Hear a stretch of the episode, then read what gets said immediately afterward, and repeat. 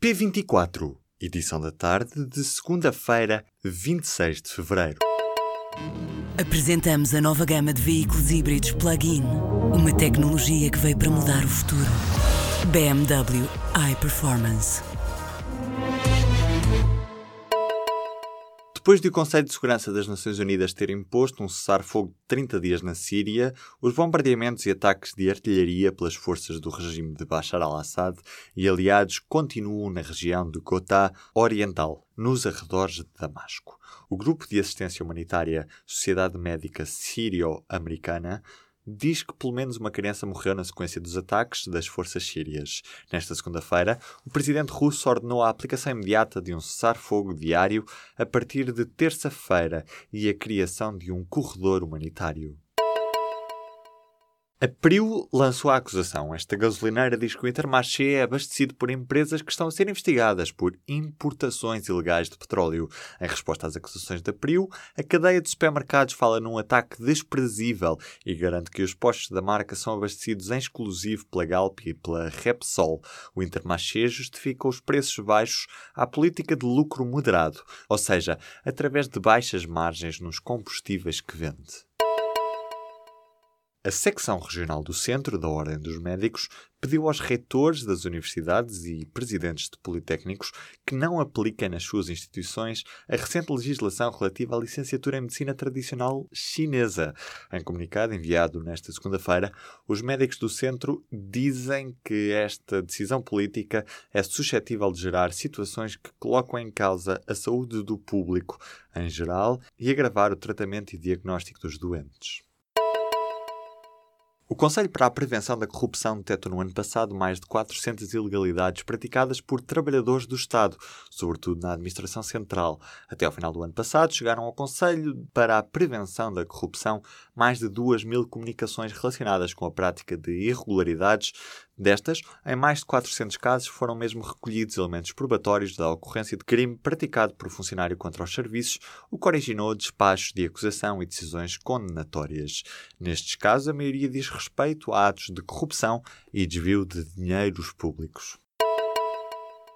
A coordenadora do Bloco de Esquerda disse não estar interessada em falar com os sociais-democratas sobre investimento público, apesar de Rui Rio ter dito que queria dialogar com todos os partidos. Na abertura das jornadas parlamentares do Bloco, esta segunda-feira nas Caldas da Rainha, Catarina Martins disse que é hora do investimento público ser discutido à esquerda e aponta a ferrovia como uma prioridade para o próximo quadro comunitário. Os municípios portugueses alertaram nesta segunda-feira para a dificuldade de execução da lei que impõe a limpeza dos terrenos envolventes às casas ou vias públicas para evitar danos na época de incêndios. Os autarcas apelaram para que os diplomas sejam aperfeiçoados, isto porque, para que a lei seja execuível e tenha os efeitos pretendidos, é preciso tempo, meios humanos e financeiros e o conhecimento atualizado do cadastro das propriedades, dizem.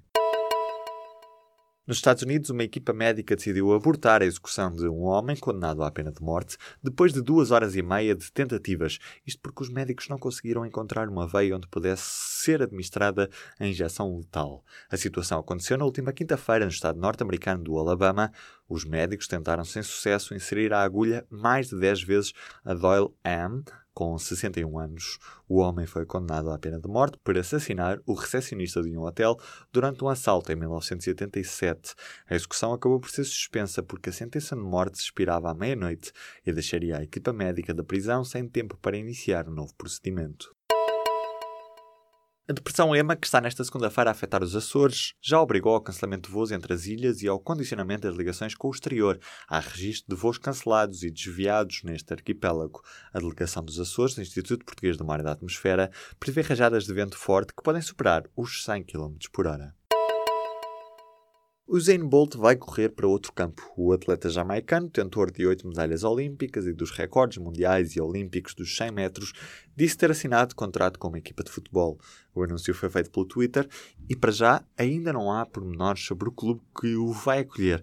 Esse dado fica para esta terça-feira, prometeu o atleta. O governo chinês vai ter o acesso facilitado à base de dados da Apple. Isto porque a empresa vai armazenar a informação das contas iCloud de utilizadores a viver na China, bem como as chaves que as encriptam em bases de dados no próprio país. Na prática, ficam acessíveis ao governo mensagens de texto e e-mails de utilizadores da China e esta mudança está já a preocupar ativistas de direitos humanos que temem pela segurança pessoal.